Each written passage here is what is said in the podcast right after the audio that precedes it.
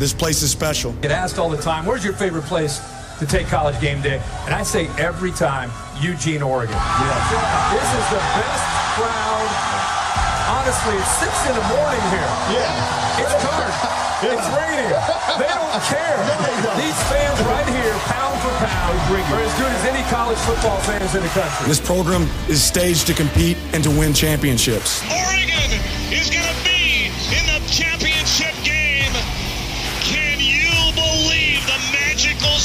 season this has become? When we watch this film, does our effort beat theirs? Here's Bo Nix. Guns it! Touchdown, Oregon! Been making deposits. Time to cash a check. Sound at Autzen, which is deafening for an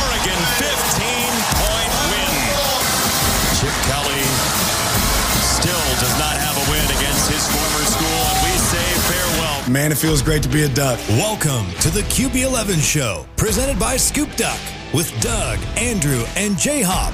Here are the guys with the latest scoop.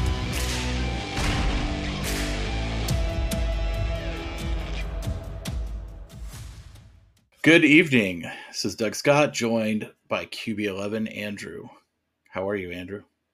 I'm doing good. We've uh, we've been through a little bit of a ringer here getting started, but here we are. yeah, you know, technical difficulties on the uh, audio settings um, can be fun to play with sometimes. Yeah, It doesn't help when we think that your mic is broken, but I just have my computer muted, so I can't hear you. we figured it out. So here we are. Uh, we got uh, just the two of us today. I think we're going to cover recruiting a little bit, the, the, Oregon's last recruiting weekend, kind of what now that we're heading into the, we're in the dead period now, like what some what some things to look forward to in the summer and July and, and August and beyond as far as you know, commitment dates and continuing re- recruiting there. I think we have some listener questions we're going to get to at the end of the show, and then I think QB we're going to start our Pac 12 player draft. So we'll get into the details of that when we get to that segment of the show. But I think that will fill up our, our episode for us today. Sounds good to me. Let's get going. Yeah, so let's start with uh, obviously you and I and Hop talked about on the last episode the the you know kind of second big recruiting weekend, if you will, for Oregon here in June. You know, Oregon hosted a bunch of guys this past weekend, and I think even during the week leading up to the weekend, and we talked about a lot of those on the last episode. I know Hop and the team over at scoopduck.com are covering that very well. So I think leading out of that, obviously Oregon didn't get any commitments. I don't think we were expecting any commitments um, out of that group, at least not immediate commitments, right? It's not like, you know, we're stacking a bunch of guys to all announce in a row on a, on a Monday following the visit weekend. Like, you know, these guys are the guys that we're, we're looking for here, that Oregon's looking for here, are guys that are going to do their you know announcements on TV, or they've got dates picked out, or they're going to be live on two four seven uh, you know they're kind of um, you know higher rated recruits that kind of go through that process a little differently and and um, so they're you know we weren't expecting any any quacks uh, coming out of the weekend i don't think at least not immediately. I think we'll, we'll see some coming and i think you know maybe let's talk about some upcoming dates that were announced this week for some some guys that oregon's really high on and and that seem to be really high on oregon. Where do you want to start um, well, I think that the the big one I think in, is actually a guy that wasn't on campus this weekend, but it's going to be announcing his commitment on July 6th. Elijah Rushing, uh, five star edge player from down here in Tucson, um, ended up going out to Tennessee for an official visit this weekend, but all the reports seem to be direct, indicating that Oregon's in a really good spot, whether it's Steve Wiltfong over at 247 or our own Justin Hopkins on Scoop Duck. Uh, we'll see how things kind of mature here over the next week or so, leading up to the commitment next week. But um, think that Oregon's probably in a pretty good spot there. Um, who else? We got Kamar Matudi. I'm not sure if it's Matudi or Matudi. I've heard it said both two different ways by people that you would expect to know. So we're just going to roll with both, and then whichever one is right, we'll we'll go with after the commitment. Um, but that's on J- July 10th. Uh, Dewan Riggs, a three-star running back from the DC area that was on campus this weekend with Kamar Matudi, uh, was also going to be committing, I think July July third. Four star tackle um, uh, Shaq McCroy is going to be committing on July first on the two four seven Sports Network. Um, he was also on campus this weekend. Is that I think that's it for in terms of announced dates for right now. Other than uh, Braden Platt announced he's going to be his he's going to have his commitment on September 4th, his mother's birthday. So a couple months out still on that one, uh, but seems to have made a decision or be close to making a decision. Sounds like it's an Oregon Oklahoma battle. What else we got, Doug? Is there anything I'm missing there in terms of commitments that have been? No, scheduled? I think you mentioned rushing. It seems like the word is, you know, Tennessee it maybe came into this one a little too late. It looks like more of a, stay on the West Coast thing, and and Arizona, the home school, seems to be the maybe the in the running with Oregon. You know, for the the final two there on rushing. Um, you know, Riggs is an interesting one. It's a back we haven't heard a lot about throughout the cycle. I think. Um, I think really Justin over at Scoop Duck has really been the only one kind of talking him up uh, as someone that the Ducks and and Coach Locklin really like. Um, I think it's an, it'll be interesting to see you know if they're it looks like they might take two backs in this class, which kind of makes sense. There are five on the roster.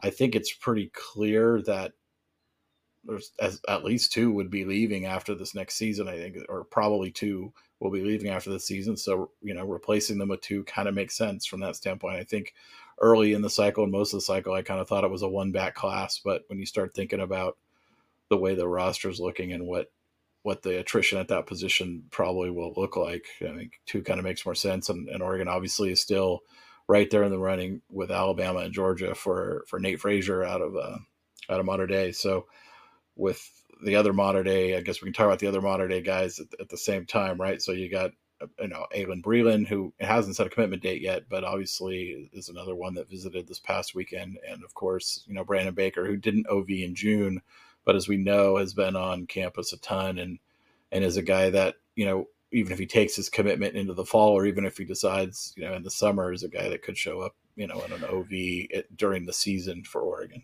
Yeah, I mean Brandon Baker's a guy that got a prediction from a national recruiting analyst to Oregon while he was on his Georgia official visit this last weekend. So I think it's one of those things where everyone's starting to figure out that Oregon's where he's going to end up, and so it's just a matter of when um, he decides to pull the trigger. And I think that's a huge like the fact of the matter is is that it seemed that I mean when you when you have official visits to Texas and Ohio State and Georgia during the during the visit period um, after coming off several, I mean, some even like subsequent week visits uh, to Oregon uh, during June or not June during is it May? Yeah, during May. Wow, it's late. Um, during May, that Oregon was in a really really good spot, and he just wanted to kind of go and check out his other options just to make sure. And it seems that coming off those visits, the uh, the glow of those visits hasn't really tainted his pers- his perspective on Oregon. So really excited to see kind of what happens with that recruitment if a date gets set in the near future and where he ends up ultimately pulling the trigger. I think that like as we move forward in this class, the the the the class will really be judged on kind of these top priority, top tier guys like we talked about on the on the podcast last week. And so Elijah Rushing is first to bat with with a commitment date scheduled for the sixth of of July, so next Thursday. Um, as we record this on Wednesday the 27th, or sorry, Tuesday the 27th. Um, and we'll see what happens. And it sounds like there's still like some opportunity with Justin Williams, uh, despite his June 23rd official visit to Georgia. Um, other official visitors, the the surprise one was Solomon Williams, and I don't know if it was a surprise as much. It just went unreported because he doesn't talk to media a whole lot. Um, Three star edge player from Tampa who had taken visits to Texas and, and Alabama the two weeks prior. So, oh, yeah, that kid's not going to be a three star for long. No, I don't think so. His tape's really his tape is really impressive, and the fact of the matter is, is his four official visits during this this June official visit period were Clemson, Alabama, Texas, and Oregon. It's a pretty good group of schools. So, um, doesn't sound like he's anywhere near making a decision, but it sounds like Oregon's in a good spot for him moving forward. Yeah, and that's a case where having gotten in on him this late in the process, it's probably a good thing for Oregon that that he's not like jumping to make a, a quick decision, right? So that gives you. Well, he had visited to, in May. He visited that's right. For the spring yeah, that's right. Yeah, or April, uh, whatever that was. Yeah, late April, late April. Uh, you know, I think you know, kind of shifting gears a little bit. You know, as as always this time of year, and we kind of went through this a little bit last year, right? Like Oregon got a, got a lot of commits and you know April May and then it, it, was a little quiet in June and even in July last year and and some fans start like freaking out oh my god you know or what's going to happen? All these guys are going to go somewhere else and you know and at the end of the day Oregon you know finished hard got a top 10 class and I just think you know if you're an Oregon fan you have to look at at this year. Actually I think we're ahead of schedule this year if you compare it to last year and I went through and I did some some quick like look looking at those classes a little bit. You know, I think you know we've talked a lot about the overall quality of what we have committed this year compared to last year. When especially when you're looking at guys who will fill out what you hope to be the middle and bottom of your class compared to the middle and bottom of your class last year. But really, even at the top of the class, you know, out of the the six highest rated commits in Oregon's 2023 class, only one of them was committed, and that was at this time last year and that was, of course, um, you know, five star receiver Jurrion Dickey, who committed in May of last year. Out of the other five, like three of them, I think three of them committed in December.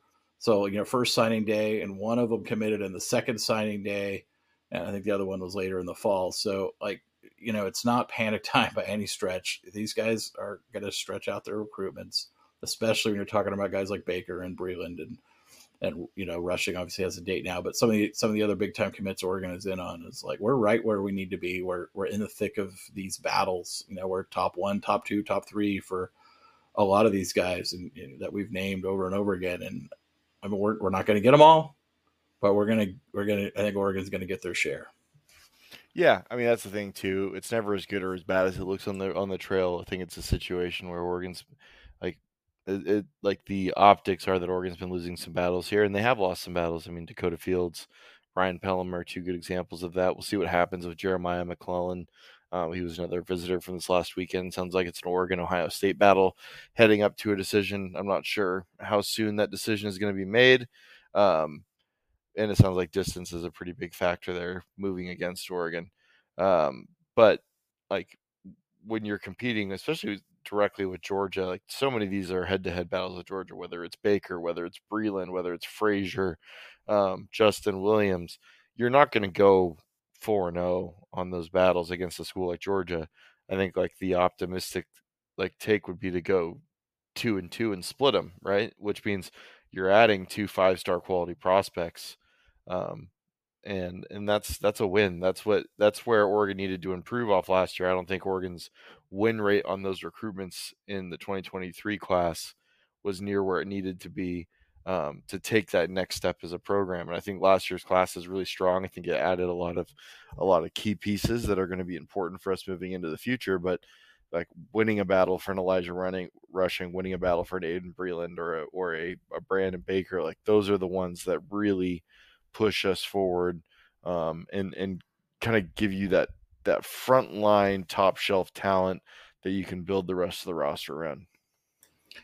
Yeah, and you know, you look at last year, Oregon landed, you know, two five stars. I guess one, I, you know, Mateo kind of fell out of it uh, toward the end, so I guess technically didn't end up a five star. But you know, one or two five stars in last year's class, and I mean, I I certainly think the odds are pretty good. Oregon is going to go over that mark this year. Uh, there's just there's just so many that they're in on, and you know, potentially lead for that you're not going to get them all, but I think you can get two, maybe three, uh, without you know without having to really bend the hopium or, or drink too much hopium to get to three, right? Yeah, I think you're probably right, and I think that there's going to be opportunities as the season goes on. Recruitments will open up. Um, I'm not making the proclamation that'll be year of the flip, but you see a guy or two here a year that Oregon gets in on maybe uh, during the season, kind of heading towards December.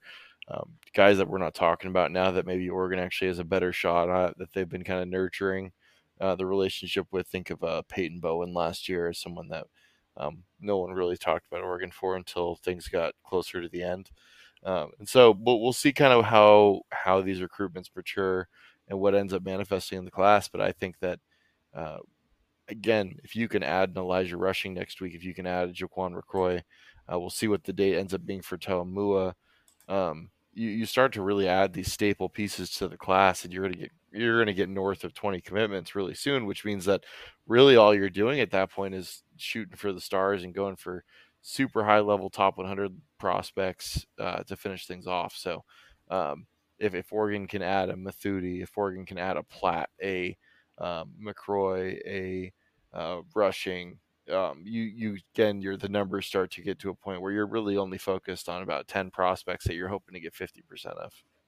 Yeah, no, that's exactly right. And you know, speaking of the linebackers, you know, I think it feels like Oregon's kind of, you know, been in the lead, you know, or had a lot of momentum for you know all four of these primary targets on their linebacker board, and, and it feels like at various point in time, like you know, one or more of them, you know, could have quacked or should have quacked or was on the verge of it, and, and yet there's still zero on the board on that on that one. So I mean, with Mothudi coming up, you know, you'd like to think maybe that's the guy who starts um, who starts it there, right? And and where does you know we have a listener question about linebacker recruiting later, so I'm going to hold off on on this and, until we go further down that road. But I mean, I'd love to see. I think you see one of those guys jump in the boat, and then maybe maybe that starts something there as well. So, yeah, we'll see how it plays out. I mean, I, I think it's it's interesting, like the Dylan Williams stuff. I think, I mean, Wiltfong put in a prediction for Oregon last week.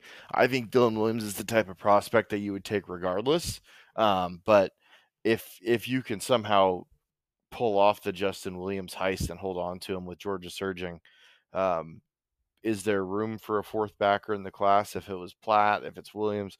Like those are the things that are really interesting to monitor as this class kind of comes to a conclusion. Yeah, and obviously we will keep talking about that uh, as we go forward. So I think by the next time we chat, we might have uh, some commitments to talk about, and, and if not, we'll we'll be pretty close to some by then. So it's only a kick, a jump, a block. It's only a serve. It's only a tackle, a run. It's only for the fans. After all, it's only pressure. You got this. Adidas. You want to switch gears a little bit and start our player draft? Yes, I actually am really excited because I put together my board here a little bit ago. Oh man, I, I, put it together a little bit of board as well. So we'll kind of introduce this to the listeners, and then we'll uh, we'll get into it. So this will take several episodes over the course of the summer for us to finalize. Uh, but the idea here is we're going to go through position by position, and, and QB and I are going to take turns serpentine, serpentine style on drafting, um, you know, players at every position across the Pac-12 landscape only. So quarterback, running back, wide receivers, tight ends, etc. And essentially, we're going to draft our team out of um, out of those players, and then we kind of talked about it like how are we going to decide at the end of the season, you know, who won. I, I think we're gonna we're not gonna do it like um, like fantasy football style. We're not to do it off pure stats. I think it's to be more of a hey, let's let's look at this and say, okay, based on a blend of of various factors, you know, some you know stats, some some success, like quarterbacks team success matters, right? Like, uh, you know, we'll just kind of decide and if we need a judge we'll bring in hop to judge between us. But i think we'll just kind of decide like okay you won the quarterback spot you won the running back spot etc um, yeah i mean we're basically ripping off the cover three podcast with this let's be honest. Hey come on now. No it's fine. We just give that's fine but we'll do it in the pac 12 it's a good idea and... but we're going to keep it to the conference and so we're going to do it a little bit differently and um, yeah. i'm looking forward to this. Hey doug heads or tails? Tails. Siri heads or tails it was heads. I didn't hear. Her. I think you're well, lying. because she's on she's on silent. You have to take my word for it. Okay, so does that mean you're drafting first at quarterback? Sure.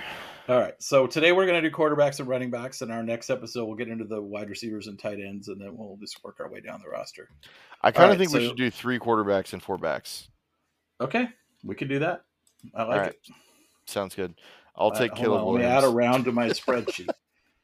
I'm yeah, going to go ahead and pick the best player in the country. Um, yeah, with the, the, the quarterback pick was uh, the first quarterback pick was the easiest one, and I also think the second and third are also very easy. So I will take Bo Nix number two and Michael Penix number three. Wait, why would you get to go? Serpentine, man. It's always serpentine. Oh gosh, I hate you. Okay. Well, you get to do that when we get to running back now. Wait, so I get two picks now? Now you get two picks.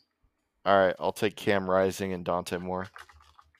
Yeah, and see, Moore was my pick. I was going to pick Moore at four if you uh, if you didn't take him. So, okay, who's on left on my board? Ew.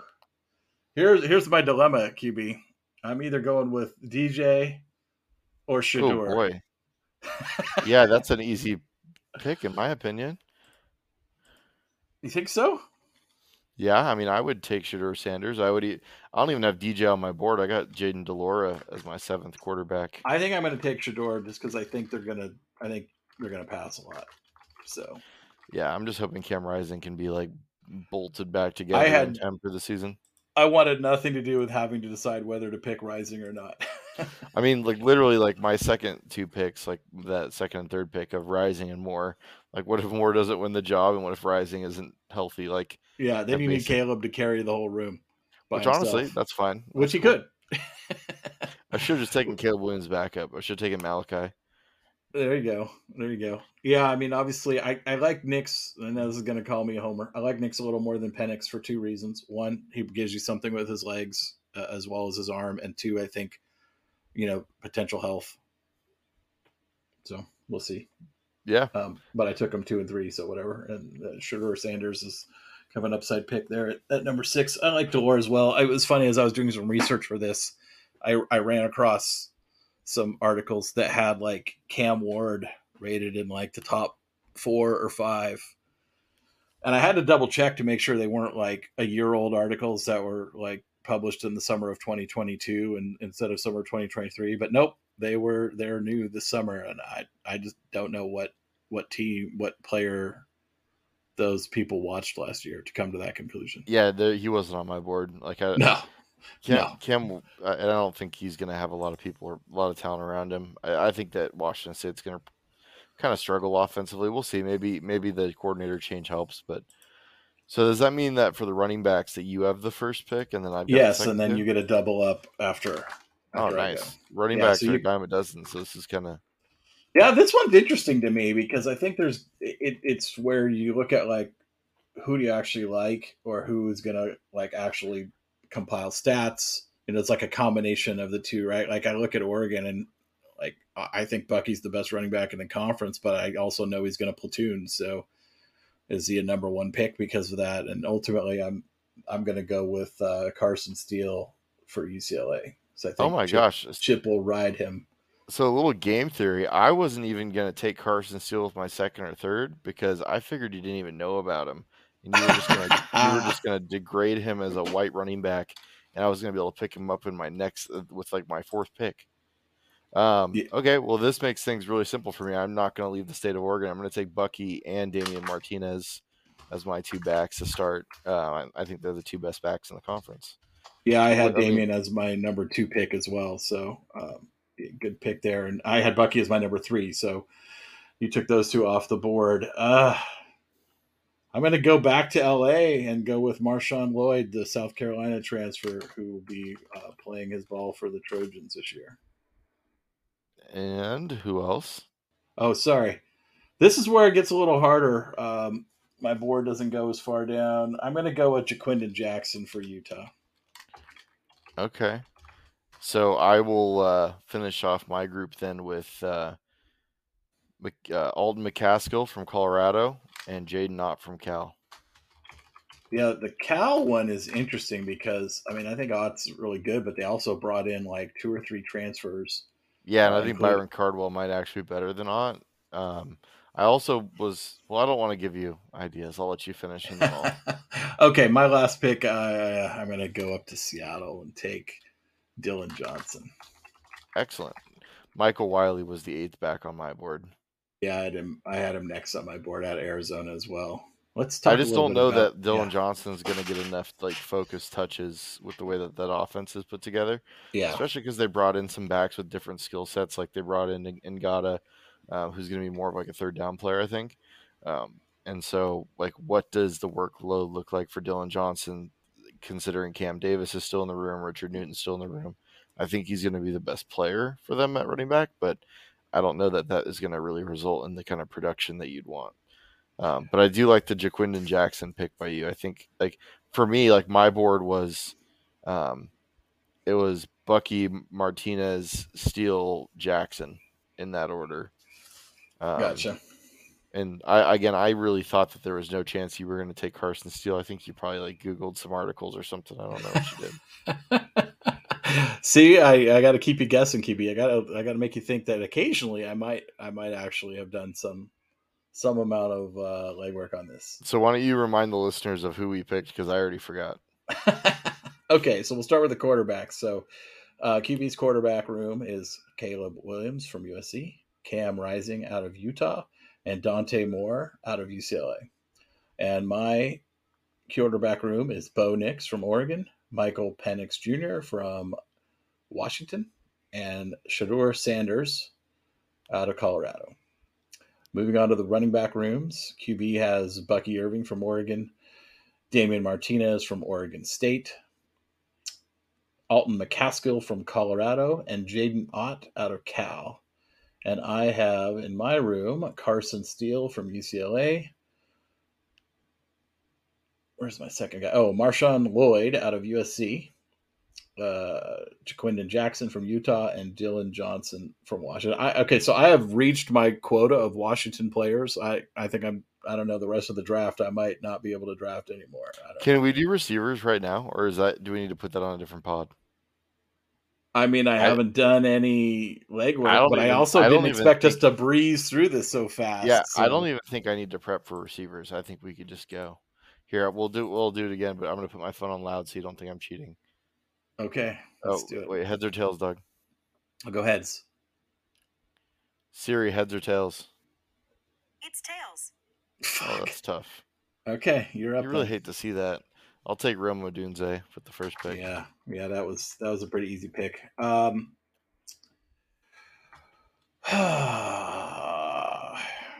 do I want to go with my homer pick or I probably should go down to USC and take uh is it is it is it Singer that transferred from Arizona or the other That's one? an interesting choice. Yeah, Singer. Well, hold on, I'm not picking him. See, I didn't well, do my research yet. I know that's you're, why you're trying fun. to you're trying to pull one over on me here, QB. I think this is more exciting. I think we should do like five receivers. I had us with four, but since we extended quarterbacks and running backs one each, we can do that. Um, okay. I just don't know if I'm ready without having done a little more homework first. I think it's you're more fun to, that we have like bully research. me into. Uh, but you don't. You have because you do this stuff all the time. Dude. I, I do oh what stuff God. all the time. You're killing me. All right, I'm going to take. I'm going to take. I am going to take Dorian Singer, and I'm going to take Troy Franklin. Interesting. Okay. So, hmm. So you could take another U, uh, UW guy this time. I I could but I'm actually going to take uh, Tetairoa McMillan. Yeah. And I'm going to take Travis Hunter. Okay, good one. Good one. Okay, well then I think you're going to force my hand into taking another freaking guy from UW, uh, J, uh, Jalen McMillan. So. Okay. And then for my next pick, Jack Wrestler. No, he won't even be on a team yet. Hmm. Uh, um, I'm gonna take uh, I'm gonna take Cowing out of Arizona. Ooh, that's a good pick. And this is where I think I'm going to get a lot of value with my last two picks. So I'm going to take Zachariah Branch from USC. Yeah, that's a I, great one. I think by the really, I think by the end uh, of the that's year, probably a low. That probably he probably should have been picked sooner. I think so. That's a and I'm pick. not even going to leave USC. I'm going to take Mario Williams as well. Yeah. I mean, why not just go like that's like those are two smart picks because you know at least one of them's gonna go off, and that's your fourth and fifth pick. So most likely they both do. Nah, really I have a feeling that by the end of the year that Zachariah Branch will be like probably thought of as the best receiver in the conference. Um, I and I, I was I was really tempted to go like Tez Johnson or Michael Sturdivant at UCLA. Like again, really good players. Yeah. Um, as I'm just sitting here doing. I still got a pick, for you, by the way. your pick. Yeah, yeah. Um, or even maybe an Elijah Badger with Kenny Dillingham. That's another guy on my list. so I'm going to be really intrigued to see where you go. I mean, Hunter think... Hunter from Cal's another one. Just, but it's freaking Cal. Yeah, but who's throwing him the balls? The well, question. that's that's the big thing, right? Maybe you could go Micah Pittman. Uh, that that would be pretty on brand. Um, no, I'm not going Micah Pittman. Um, I mean, the, the guys are definitely Sturdivant. I'm probably him or Polk or or Badger would be the three I would go with. I'm going to go with Sturdivant. I, I think Chip's going to throw the ball enough. I think he's the guy in that room. Um, So I'm gonna go with I'm gonna go with Sturdivant as my last pick. Yeah, I think it's a good pick. I think even Kyle Ford deserves like a shout. Like, I think we could have gone. Like the thing about receivers, it's actually a pretty deep receiver class. Um, Yeah. in the Pac-12 this year. Like, Agreed. even if we had to go like another couple picks deep, like there's still some serious quality that can be grabbed. Yeah, just despite the ones we we you know even in addition to the ones we mentioned, like you said, you got Taj Washington and Brendan Rice at USC. Also, uh, you got Badger, you've got uh, Vele out of Utah, Kyle Yeah, Williams you- out of Washington State, You got Polk at, at Washington still. You've got um, Stovall from Arizona State as also. yeah, you yeah, you got Holden and um, Yeah, nobody even Johnson, mentioned. I mean, Holden's not even on the list. Yeah, I Gary mean, Bryant. Yeah, There's uh there's a lot of guys. So, well, why don't you is a lot of recap guys. Giles? Jackson. Yeah. Okay. So uh, wide receiver, quarter uh, QB has Rome Odunze from Washington, Tetairoa McMillan from Arizona, Travis Hunter from Colorado, Zachariah Zachariah is it Zachariah I think it's yeah, Zachariah. Zachariah Branch out of USC and Mario Williams out of USC, and Doug has Dorian Singer from Arizona.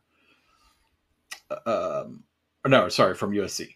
Um, uh, Troy Franklin from Oregon, uh, Jalen McMillan from Washington, Cowing from Arizona, and J. Michael Sturdivant from USC.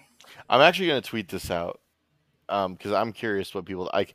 I think we both drafted disgusting receiver rooms. You know what? Let me tweet it out on the podcast. Uh, Yeah, you do that. and then you, do can that. retweet it. You why don't Yeah. you tweet out all three? Sorry, we're gonna we're gonna go and do this live on the pod. Why don't you Yeah. tweet out all three position groups that we drafted? Let's do it. And I want to see who people thought won preseason, and then we'll do maybe Doug. Maybe that's how we determine postseason. Uh, Maybe we now you're going to get all your to the- burners and all your fanboys and everything to vote for you postseason. Doug, people, I saw the questions today. People apparently don't value me very much anymore. It's all about you. You're the star of the show. Uh, I'm I'm the star of the QB11 show. Yeah, we're gonna change it to the Doug Scott podcast. Nobody wants that, especially Doug Scott. It's Kaley Cuoco for Priceline. Ready to go to your happy place for a happy price? Well, why didn't you say so? Just download the Priceline app right now and save up to 60% on hotels. So, whether it's Cousin Kevin's Kazoo concert in Kansas City, go Kevin, or Becky's Bachelorette Bash in Bermuda, you never have to miss a trip ever again. So, download the Priceline app today. Your savings are waiting. Go to your happy place for a happy price. Go to your happy price, Priceline. Uh, but yeah, I'll get that tweeted out uh, right after we're done here, so people can uh, tell us what they think. I'll do a little poll. Perfect. I'll do a little. Let's poll. uh let's jump into some listener questions then. All right, let's do it. So I got a few people that followed directions, and I got a few people that didn't. So that's okay. We love all our listeners equally. Well, some more than others. Let's go with the ones who followed directions first, since they actually followed directions. Um, okay, let me get all these questions queued up. No, you're not somebody. Okay, Lloyd Berg this is a BYU grad. It's in his uh, in his little Twitter handle. So Lloyd, BYU grad, wants to know. Besides Jordan Burch, how else do you see the pass rush improving for Oregon this year? Uh, it has to be well.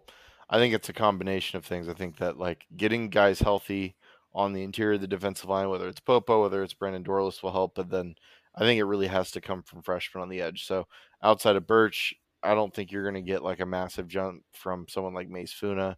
You're really going to be dependent on guys like Mateo, Blake Purchase, maybe Ashton Porter. Um, you're going to need one of those guys to give you something off the edge opposite of Jordan Burch if it's going to be like an edge generated rush.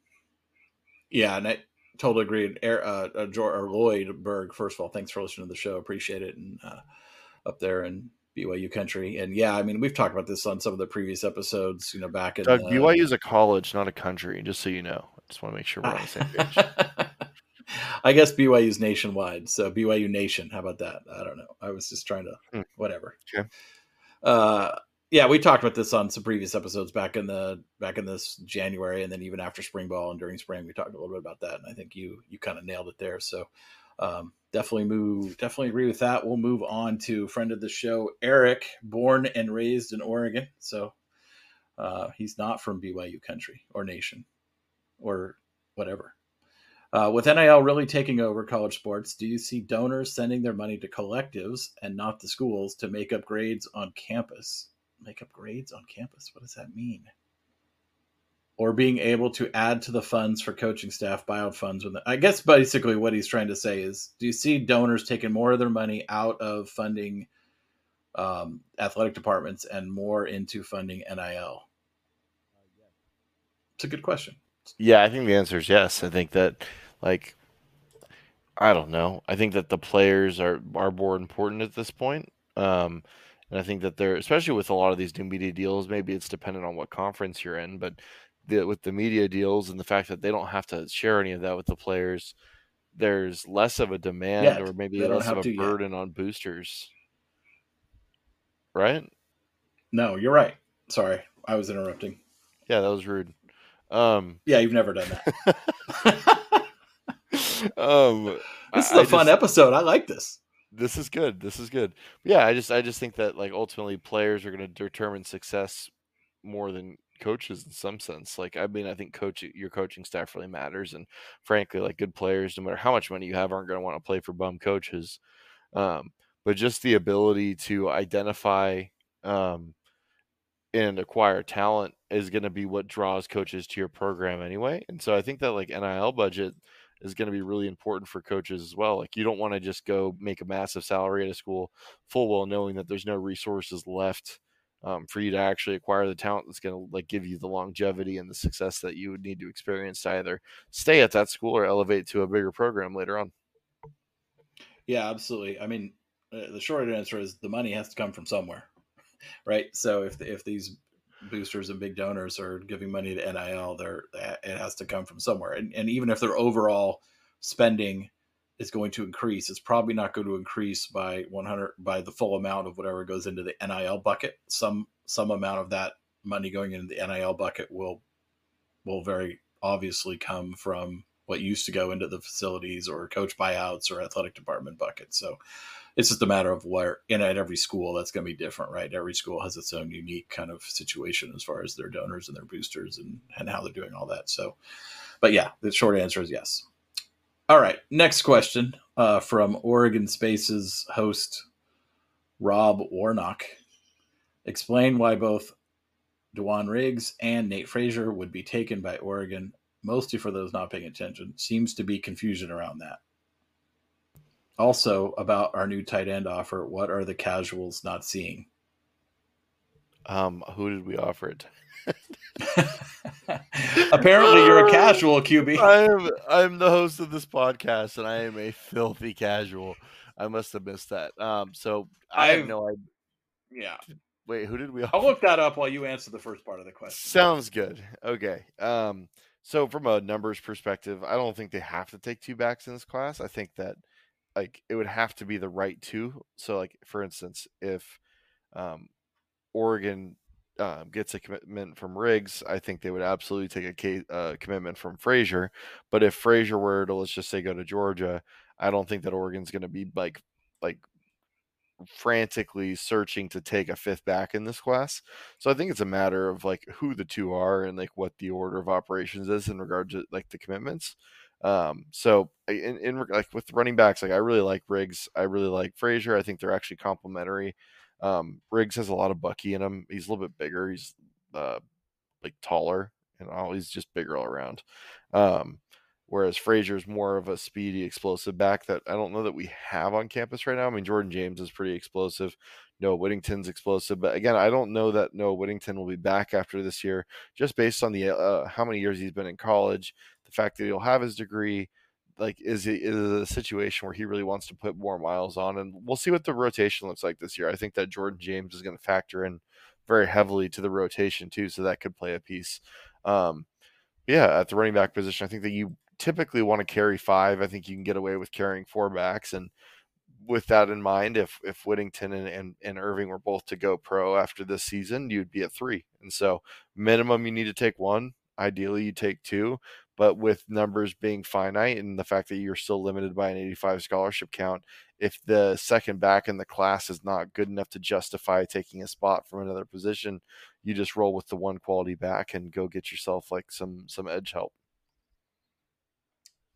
Yeah, no, I think we we kind of touched on a little bit earlier, and I, I think you're spot on. And uh, you know, there's a we've talked about this, but there's some guys on the staff who whose evaluations and whose recruiting uh, I've already come to trust, and I think Carlos Locklin is one of those guys. And if he if he really wants Da'Juan Riggs in this class, then I'm not gonna I'm not gonna doubt that. And and I think there's definitely gonna be space for two backs. So you're gonna go up. You know, I think Oregon's clearly decided their top two priorities that are at least in their in their gettable range are are Riggs and and and Frazier obviously at the top. So they're gonna if they can get Riggs here in a couple days or early next month when he commits, then great, lock him up and and keep going hard at Frazier and and try to get him too.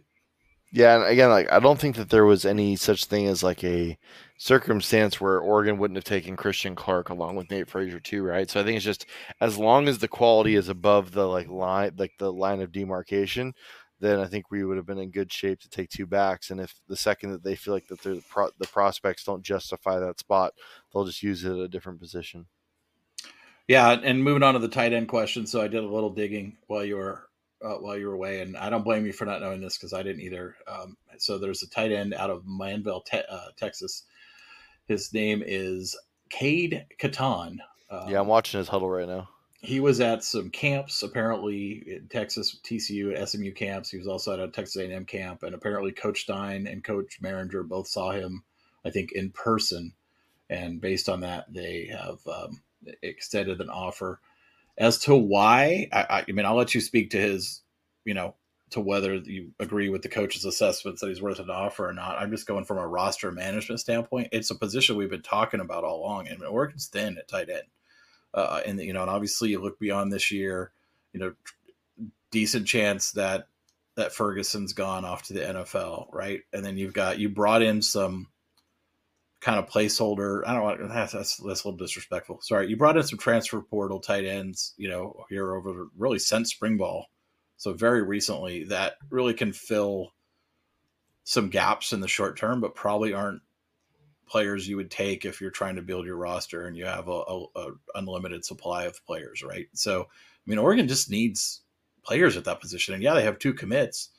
Um, but if if you see the need to bring in a third and have you know along with with um, with Sadiq, then you know you've got four four guys kind of building that room toward the future because Herbert, you know, is also a guy that that you know will be moving on pretty quickly as well. So it, it kind of makes sense from a roster management perspective, QB. But you tell me if it makes sense from a talent perspective.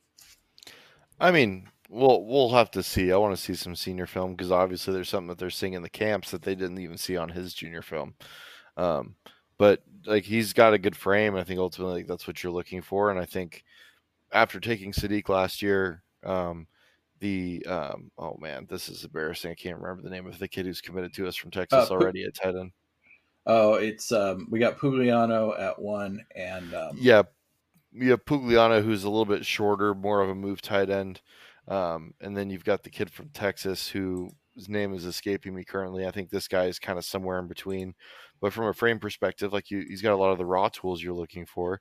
It's just a question of how does he does he move like a high level Division One tight end, and um, I'm not going to be able to glean that in two minutes of huddle um, yeah. While we're recording a podcast. Yeah, Jackson Ford is the t- the tight end out of Melissa. Yeah, and he's just like he's just a big puppy dog. Like he hasn't even grown into his body yet. Like Jackson Ford is going to be massive. Um, and so like with him, I think you're really like you you went out and you identified a frame, and you're going to build up that inline Y tight end. Um, and it seems that this kid would kind of be in a similar mold, uh, but I would have to do more digging on him. All right, next question. Um, Desert Duck ninety nine asks, he's down in your neck of the woods. How many inside linebackers do you see us taking in this class? Uh, prep prep inside linebackers do you see us taking in this class? I, I, I think, think that, three minimum. Yeah, I could see them least. taking four though if it's the right four. Yeah, I mean, I think if you get Mothudi and Platt and Dylan Williams, you're not going to turn down Justin Williams. Or if you get Mothudi and Justin Williams and Dylan Williams are going to turn down Platt in September, mm. or I mean, whatever combination or order you want to put them in. I just think that I all think they're all four takes. Are, yeah, I think they're takes. all four good enough players to be takes, and so I don't really, I don't think that like numbers become an issue. I think that it's where, like, again, if you have three commitments, and let's just say Justin Williams goes to Georgia, and you have Platt, Mothudi, and D- and Dylan Williams in your class, are you really going to go out and look for a fourth bat linebacker? And you're are you going to compromise the standards that you had set forth with those four for the fourth guy? No, you're not. Like you're just going to roll with the three. Um, right. So I think it really is just 100% dependent on the quality available. But I think that they would take up to four if it was the right four. I mean, it doesn't feel like, at least at this point in time, there's anyone else on at least seriously on the board outside of those four. I mean, obviously, if we're something were really to go amiss and they were to miss on two of those guys or or more, they're going to have to go further down the board because it's a position they do need to to fill this year. But I, it doesn't seem like it's trending that way. Yeah, I'm sure they have other plans on their board that we don't, we just haven't heard about because they haven't been needing to. But. Yeah, I'm sure there's other players, and there's always guys that pop up late. There was a linebacker last year, I believe his last name was Carter, who ended up going to Tennessee, who was committed to Memphis at the point when we offered him um, and he just blew up. Was like a mid four star by the end, and a really really impressive player. And so, like maybe again, maybe there's some athletes that pop onto the board that aren't there now that are good enough to justify taking as a fourth backer, even if like a Justin Williams was to not be in the class. Uh, but I really don't see them compromising that standard to take four just for the sake of taking four. Exactly. All right. I think we have a few more questions. All right. Uh, next question. I think we you kind of covered this already, but I'll I'll ask it, and then if you um, if you if you feel like you've already covered it, uh, you could just move on. So the it's kind of a two part question. The first one was this is from um, Oregon Recruiting. Compare and contrast our running back targets, Nathaniel Frazier and Da'Wan Riggs, and then the second question was basically the same the same for uh, the quarterback commits, uh, Michael Van Buren and Luke Moga. Um, okay. Uh, with the backs, I think that they're both like the like the calling card of a Locklin back is like they're all to run hard. They're to run angry. They're to be a pain in the ass to get on the ground. Um, and I think that's true for both. Um, Riggs doesn't have the top end juice that Frazier does. Uh, he's but he's a little bit thicker built at the same stage. Like I think he's just a, like a bigger kid at this current point. Um, and he's got like he runs behind his pads with really good contact balance. I'm not saying that Frazier doesn't, um, but I think that that is like Riggs's superpower is his his contact balance um, and his short area agility, not his long speed. Whereas like Frazier is one of those kids where he's got so much juice that you give him a like a crease and it's just over. He's gone. He's going to eat up whatever angle exists, and he's going to outrun whoever's on the defensive side of the ball to the end zone. Um, but he does have like, and I, I don't want to say that to say that he's like void or there's there's like no sign of good contact balance or physicality in his game because he is a strong runner. Uh, but like if you were to contrast those two, I would say that the, the, the biggest difference is that like Frazier has like a genuinely elite like long speed, whereas Riggs is probably more of like a twenty yard back, meaning he's he's best inside of twenty yards. Gotcha. Yep. Yep. And the quarterbacks. Yeah, I mean, uh, I think Van Buren's far more polished mechanically as a passer. I think he's got a, like a more of a pure stroke. I think he's probably had better and uh, more exposure to, to good quarterback coaching over the years. Um, but he's a little bit smaller. Uh, whereas Moga's again, like you're talking about a guy with who's a 10 5 100 meter who's got legitimate explosiveness. He's got a larger frame. Um, and he doesn't have like a hideous motion or anything, but he's just not as mechanically refined as, as Van Buren is. And so um, I think that there's more room for to for growth for Moga from a from a like uh, efficiency standpoint as a passer, whereas Van Buren's going to be really really synced up and and like he's going to be kind of what he is as a passer when he arrives, uh, but he doesn't have the athletic upside that that Moga does. Yeah, that makes sense. All right, we'll move on. Um, got a few more here. I think there's some good ones. Uh, this is a good one. Any worries that Brandon Baker never took an official visit to Oregon? Not particularly. Yeah, I mean, you know, it's certainly better It'd be better if he did. Um, but also, he's been to Oregon. I don't know how many times in, in, in his last five or six years or, or longer when his brother played here, and then certainly even this this year, I think he's been out here. I don't know three four times at least. So I, I don't I don't have a lot of worries about it either. And he even said, I think, in one of his post visit interviews that you know he's kind of comparing everybody he visits to Oregon. So I think that that means you're you're kind of in that pole position, and you know everywhere he goes, he's saying, okay, does this how does this stack up? I mean, that's a good place to be. Yeah, I agree. Okay. Um, is a top five, this one from Wink, is a top five class still a possibility with the few three stars that we've taken and the few more three stars that still seem to be takes? I mean, it really I mean, depends. Yeah. I mean, how many guys are you going to take? Because I, I believe the way that the composite works is it only factors in your top 21 commitments. So if Oregon takes 30 guys and they have eight four stars or eight three stars in the class, let's just, I'm just using eight as a placeholder number, then none of those three stars actually factor towards their top score. Um, and so it really just depends on what the top end of the class looks like. And I think, like, I don't, I don't look at the bottom of the class to determine success. I, I really genuinely, especially in this class, for Oregon because I think that they're recruiting at a level where they're even when they're taking three star guys, they're taking like kind of their pick on those three star guys of like what like they they probably had some higher air quotes rated options in, in a lot of cases. Um, for instance, at running back, there's plenty of guys that were four stars that Oregon could assign that could get a commitment from over Dewan Riggs, but they're really prioritizing Dewan Riggs. So, like that, what's the opportunity cost there? Um, but I think that if whether or not they're top five, six, seven, I don't know that it really matters. It really just depends on how they do with those top end prospects.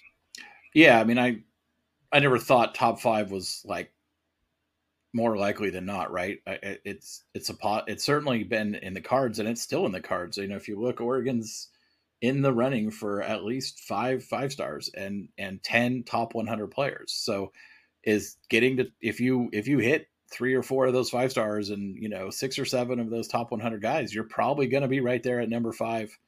Um, you know, right in that range. So it's certainly still possible. I, I never thought it was more likely than not, and I think we're still probably in that six, seven, eight range is, is the most likely outcome. Um, but again, it, if you're six instead of five, and it's because like I don't know, some you know you're two points behind the fifth place. Like who cares? Like you're in. I mean, range. it really right? also depends on like Yeah. who who are you competing with? Like Georgia's going to be up there, Bama's going to be up there, Ohio State's going to be up there. It's looking like Clemson's going to be up there, LSU will be up there. Like when you're in that company, if you're close, I don't really care what order you finish in.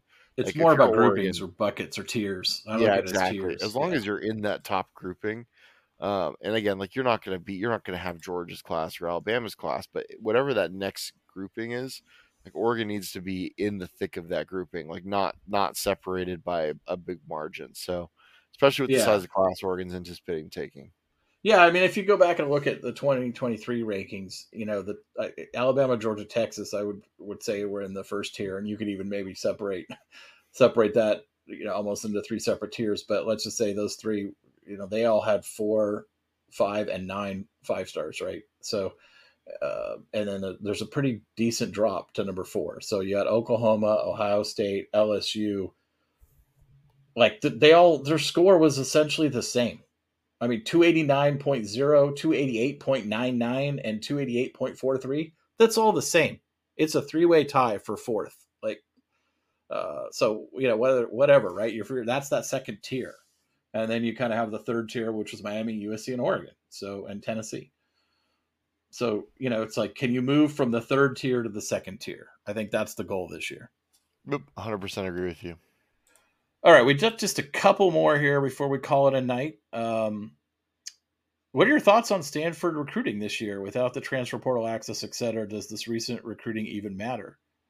I think it matters. Um, I, it absolutely matters. Like if, if they can build a homegrown roster through prep recruiting, they don't need the portal as much.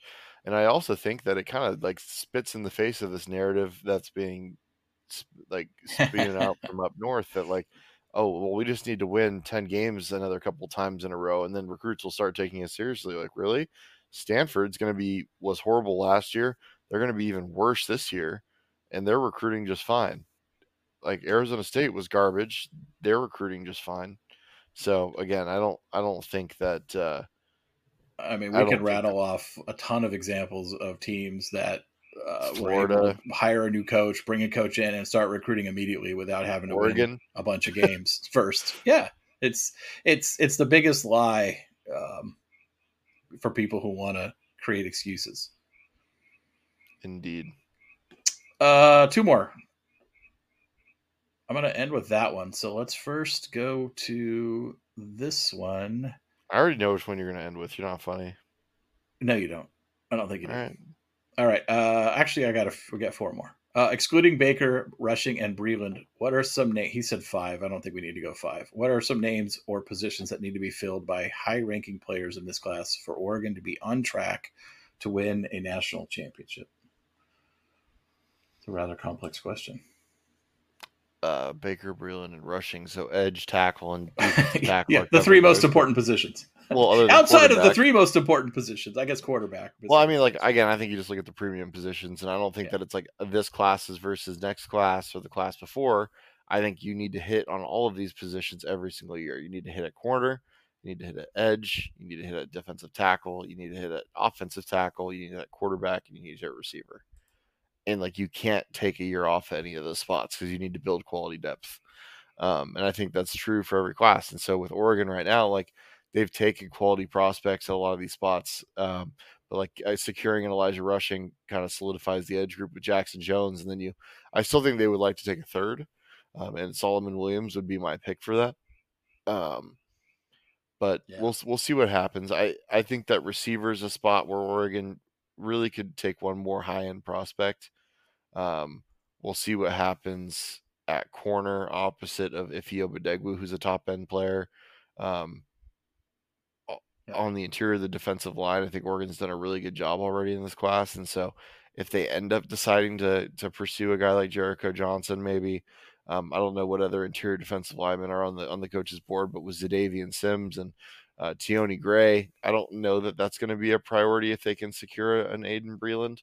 Um, but yeah, just kind of going through like you have two quarterback commitments. You currently have three receivers. I think they'd really like to take four. Um, so if you can get a Jeremiah McClellan, that would be a huge pickup. Maybe there's another player um, that comes onto the board a little later. It'll be interesting to monitor. Uh, yeah, I mean, to me, it's you know I talked about it before. It's that inside linebacker position. It's an ab- we absolutely have to hit on at least two of those four, and ideally, uh, you know, ideally all four. But you know, three. I I mean, I think two would be a little bit disappointing to me. I, I think you can you know got to get at least three. Uh, Maybe, but maybe that's a little bit.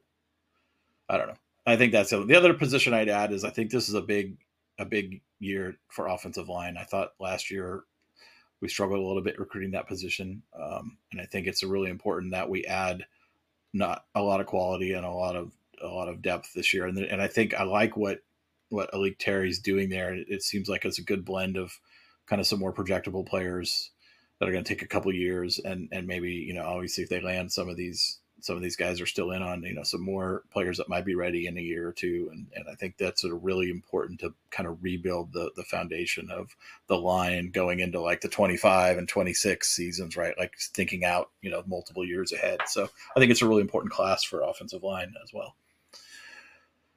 Okay uh, a couple more. What is our ceiling on defense this year? That's the million dollar question isn't it? Um, ceiling. I think That ceiling's a top was twenty unit, but like that's with everything going right, health being good, and you have young edge rushers emerging opposite of Jordan Burch, who has a career year. You know what I mean? Like that. That's everything going right. Yeah. All right. Did you guess my last question right? Is it Zach's? No. Did I did I miss Zach's? Where's Zach's? No, I'm not asking that dumb question. Okay. Sorry, Zach. Um, last question. What is your favorite recruit or recruits of this cycle that Ooh. that Oregon has landed or was projected to land? Let's start with like actually who's already committed. We can do it. Yeah, I like this a lot. I like this question a Um, lot. That's why I ended with it. Yeah. You wanna I'll go let You go first? first, QB. All right. Well, I'm gonna go probably a little different direction than you are anyway, so that's good. So uh, I'm gonna go Aaron Flowers um, at safety. I think he's like excellent, excellent, excellent, and exactly what Oregon needs in terms of like again continuing to transition from this place where all they had was box safeties by adding like fluid, like explosive movers in the in the like with good instincts who can actually play safety, right? Like not just taking athletes, but taking guys who have the requisite instincts to be productive players at safety. And I think Aaron Flowers is like a really impressive player.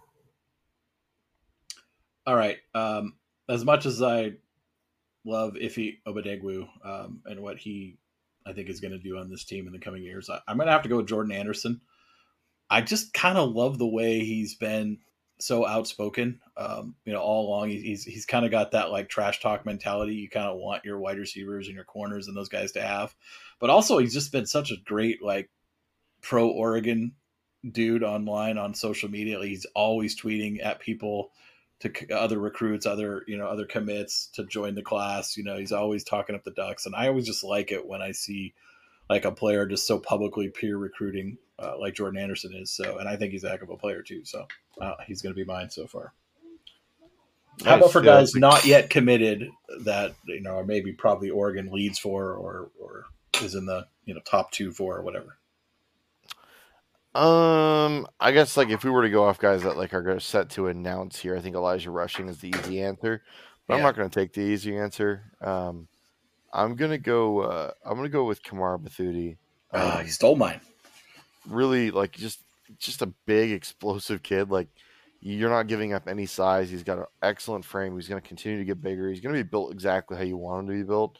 Um, and athletically, he's really really impressive. So uh, I think he gives you like an incredible raw skill set to develop if you're Dan Lanning and the staff. Yeah, I think it's a great pick, and I that's one I liked a lot too. I'm going to go with um, I'm going to go with Brandon Baker. Uh, I think obviously it's a position of, of tremendous need. He's a high level recruit at that position, right? It's a guy who can, you know, slide in either across from Josh Conerly, you know, and if he's a first year player, or or maybe takes his spot, you know, after he moves on to the NFL, you know, if he's a second year player, or maybe maybe both, right? So, I think, but that I think also the legacy aspect of it, his brother having played, you know, Gary Baker having played here for Oregon, you know, under the chip and Helfrich and I think kind of uh kind of that aspect of it makes the recruitment really important. Not, I mean, not not only because he's a phenomenal player, right, and a really highly rated recruit at a at a really important position, but also, you know, the perception aspect of it, the optics of not getting him, right? Like it, it wouldn't it would be uh, you know be a bit of a PR hit a little bit you know if you if Man, you were to go somewhere else brutal yeah yeah some Oregon fans would uh, would melt down over it for sure but I I, I think um, I think for the for those reasons I like him as as kind of the guy I want. I like. All it. right, QB. I think that wraps it up. I think so too.